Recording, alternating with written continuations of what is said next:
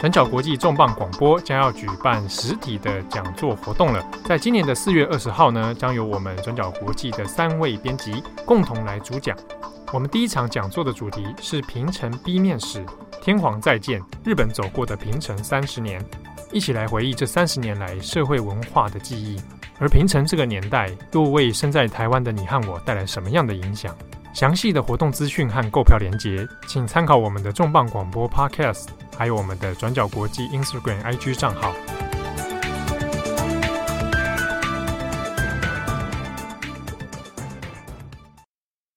Hello， 大家好，欢迎收听本周的转角国际重磅广播，我是编辑7号，我是8号。如果可以的话，我也想要买一个房子啊。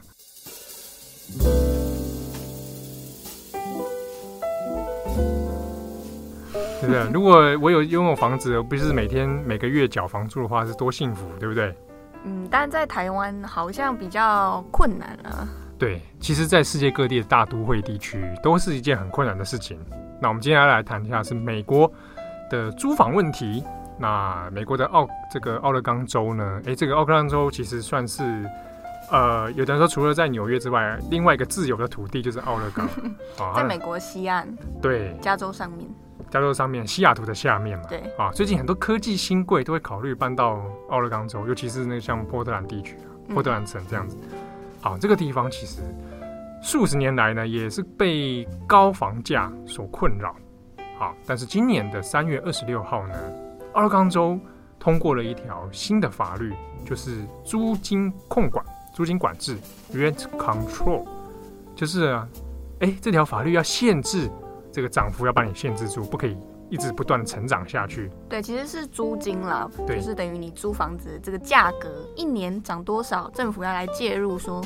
你只可以涨多少。对，那这个事情呢，当然是被视为说，好像是一个新的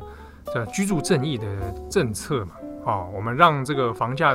租金可以控制住之后呢，那大家租屋的这些房客可以稍微喘一口气。那尤其是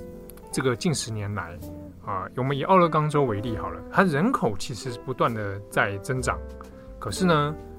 房屋你可以租用的房屋其实并没有成长特别多，那形成市场上供不应求的问题，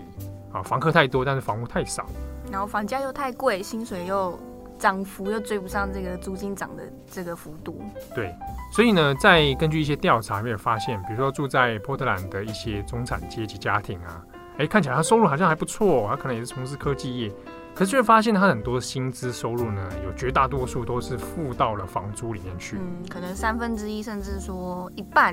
你的生活开销都花在租金上面。对，所以长此以往呢，就发现啊，那这个租金好像不断在成长。可自己的收入又没有再跟着增加，变成了一个居住的社会问题。其实已经算一个危机了。对，所以我们再看，除了在西岸这边以外，东岸的纽约啊、波士顿这些地方，其实都有这种明显的问题啦。好，可是回过头来，我们讲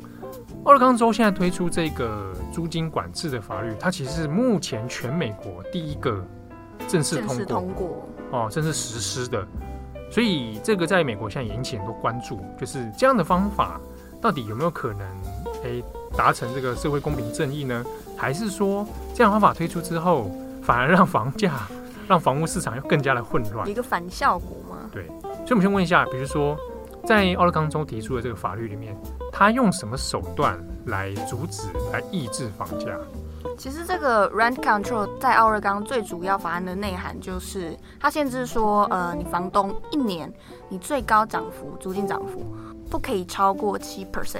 还有你还要算上通膨啦。啊，对，每一年的那个会不大一样。对，好，7% 这个，因为过去其实我们算一下好了，像之前的那个奥勒冈州有一些租金啊涨幅啊，这边第一个数据是可以涨到14%以上。那在波特兰其实更严重，波特兰。这个城市，它从大概2011年来到现在，它的这个租金的中位价其实已经涨了30%。2011年到现在，你看差不多有10年的光阴，对，将近10年，就已经涨了30%以上，所以你就知道它这个成长速度真的是蛮惊人的。问题是你的薪资并没有跟着成长30%，所以这形成一个很大的问题。好，所以第一个就是这个不得涨超过7%嘛。对，另外一个限制就是说，你要驱赶房客，所谓的驱赶啦，驱赶房客，你必须要有正当理由。那你可能还要给予房客，比方说某段特定期间的缓冲期，让他去找房子等等。对，你不能无故说我不租就不租了，好，然后就把房客踹走啊，这样子不行。不过这样看起来，难道是说奥勒冈州所有的这个租房都适用这样的条款吗？倒不是说所有，其实它还有一些条件会豁免在这个法案之外，比方说，你的房子屋龄是在15年以内，等于说你才盖不到15年，它还很新，或者是说，你房东拥有的这个公寓，它 unit 其实是少于5个单位。物件少于5个单位这样。对，等于说你规模其实不算大，那等于你可以不适用于这个法案的 rent control。看起来是说 ，OK， 租金有得到一些压制，啊，那应该是大家皆大欢喜啊，听起来是这样子。可是这个法律通过之后呢，其实在奥勒冈州也引起了很激烈的正反双方的意见。当然，就正方而言，比如说这个房客来说，当然租金是越便宜越好，对不对？那如果政府能够有效的来打房，压制这个租金上涨的话，那当然对大家是有利的。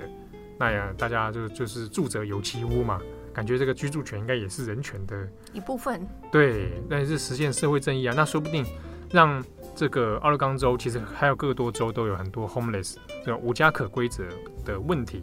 说不定可以得以缓解啊，让有人真的可以去租进去。可是反方的意见其实就是也不是这么看啊。对，因为其实反方有一派意见，他们会认为说你限制了租金，那房东他可能觉得他赚的没有他想象的那么多，那他是不是就不爽租了？哦，就是不爽，不要租嘛。因为我这个利益得到没有那么多，那我何苦呢？我还要比方说我要照顾房客的权益等等。所以一个方法就是说，你既然限制租金，那我就不要租，或者是说。那既然我如果变成一般的这种租用住宅，那我干脆我改建好了，我变成商用的建筑。对啊，或者是说你赚的不够多，房东就觉得那我还要投入一些资金去帮你翻新，或者去帮你维修，那房东觉得我何苦呢？对，我本身持有的这个物件都已经被折价这么多了，那剩下的维修跟后续负担，那由房客自行来负担，哦，可能会有造成这样的现象啊。那这种情况，以房东为主的这些反对派，他们就会觉得说，你这样子长期下来，其实反而会造成奥勒冈租市场上面可以供给的租反而越来越少，等于你原本要解决的问题变得更加严重，房屋反而越来越少。嗯，主要是因为租金被你得到的利益变下降嘛，所以房东愿意释出的。房源其实相对可能会减少，对，这是一种可能性，所以导致说，房价也许是被抑制了，可是房子并没有变多。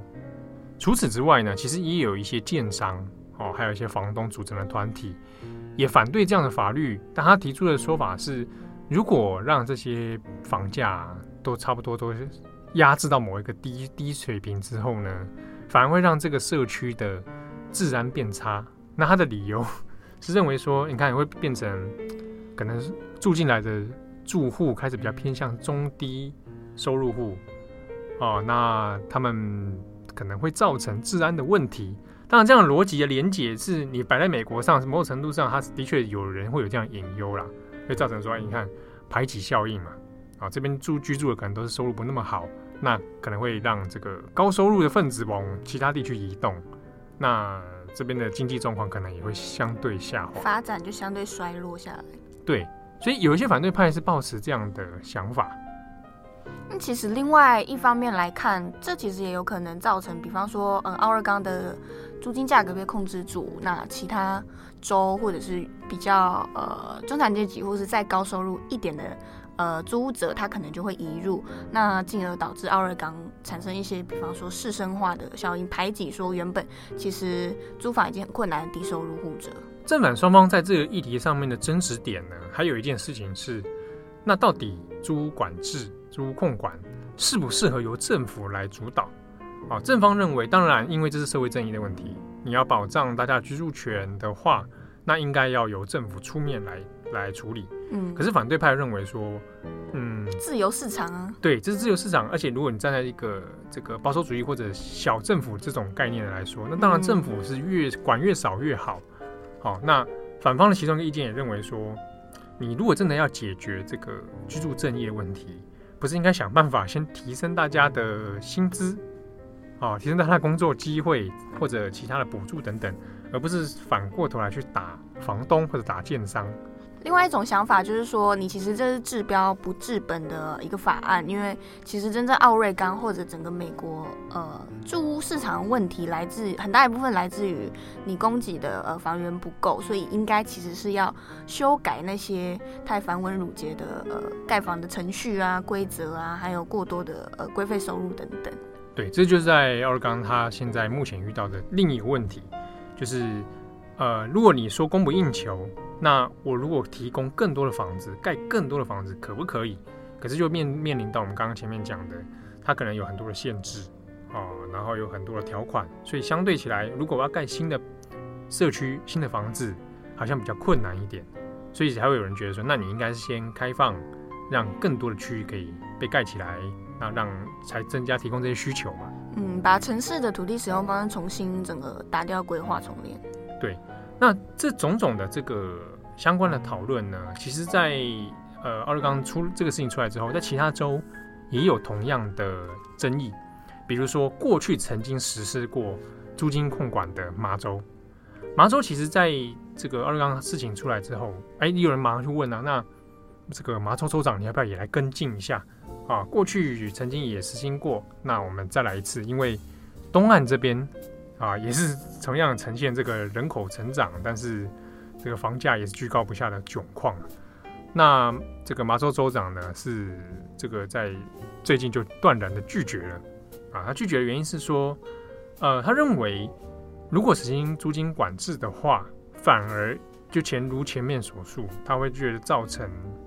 这个房价其实或者房屋流通反而更加不利的状况，那无法解决现在所谓的。这个房价问题，好，那过去呢，其实麻州在1994年的时候就有曾经投票过，那公投的结果呢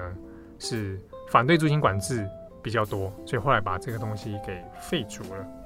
那其实在美国西岸来看的话，恶名昭彰的租金或者是房价非常之高的，比方说旧金山，它其实类似问题也近年非常的严重。嗯，那主要是其实像比方说矽谷啊，或是旧金山几个大城市，他们可能有一些科技新贵迅速的移入，同样也是造成人口快速增长，那也是供不应求。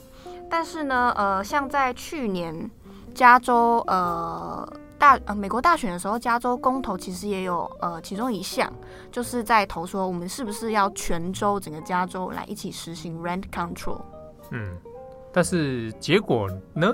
结果大概有60%的选民表示反对的，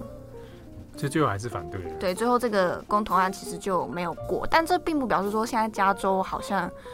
所有租屋市场并没有在租金上面或是租屋规则上面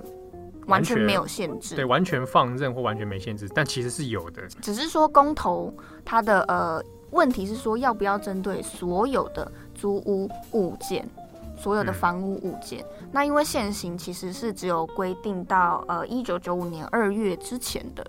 因为同样的逻辑，其实在麻州这边也是有，就是虽然我没有普遍的租屋管制，但是呢，我有针对一些房屋在抽新的税。或者在如果有建商需要建设的话呢，有其他的税务的条款。那在纽约也是有一些部分，就它部分的限制啊，比如说有特定的公寓这一块社区里面它是有租限制、租金限制的，所以它就有设定一些条幅等等。但是并不是所有的区域都是如此。这边我来分享一下个人的海外租屋经验。我没有在西岸生活过啊，但是我在东岸，就是刚刚前面所讲的 Boston 波士顿这个地方，我曾经租波士顿，故意发音特别标准，乡愁是不是？对对对，没错，而且用那个波士顿腔 Boston 啊。而这个波士顿，我那时候租的时候，当时我是租不算是学生宿舍啊，因为我是跟跟一个社会人士一起租，就一般外面租屋市场那种房子。对，那我那个格局呢，其实环境不错，因为蛮自然环境的，然后离这个地铁站也算近。但是呢，一个月我一个房间这样子也要$600，一个月$600。对啊，而且还是看我学生的比较便宜一点。你怎么知道他是算一边？搞不好骗你、啊。没有，我们在沟通的时候就知道他是学生。Oh, okay. 而且他之前租的也是租给博士生啊。啊，房间很大，就是很大一间，但是整个格局是公寓型的住宅，3房1厅1卫，然后一个厨房。啊，厨房跟厅是连在一起的，就有点像，其实有点像台湾那种家庭式住宅这样。对，好，那算起来其实算蛮贵的啊。很贵，对台湾人来说啦。对，但在那边其实算便宜哦。哦，那还有包网路嘛、水电什么也不用我缴。但是很有趣的是，因为其实我中间有二房东跟大房东。那二房东这个其实是中国人，他后来在那段期间人刚好不在美国啦。可是呢，租房的时候我真的住一住，然后就有发生一个事情，是在我无预警的状态、没有心理准备的状态下，突然大房东出现了。大房东是韩国人，是你素未谋面吗？素未谋面，而且我不知道他是谁，然后就突然进入了，然后他是在美生活的韩国人啊，韩裔美籍这样子，那就带着一群房客进来看房啊，我还要负责介绍，很莫名其妙。那群房客是准备要来租的下一批学生，是一群哈佛的学生，是要取代你住的地方，还是说你们那边本来就有空房、啊？就是有空房，然后可能之后因为我之后要离开嘛， 所以就要来继续这样子。那在那个状态之下呢，我还得跟那个哈佛的学生介绍这个房子。而且哈佛的学生跟我说，他觉得他被这个房东骗了。怎么说？开高价，他给他们这群学生开高价，所以哈佛的学生还偷偷来问我说，到底 你们怎么 negotiation 的这样、哦？对对对，然后我还跟他们讲一些有的没的这样子，就是找这样的市场多么的抢手。好，那这边祝福大家，如果你有在西安生活的话呢，租金到底有多让你多痛苦，你也可以来分享给我们你的生活经验。好，我是编辑7号，我是8号，拜拜。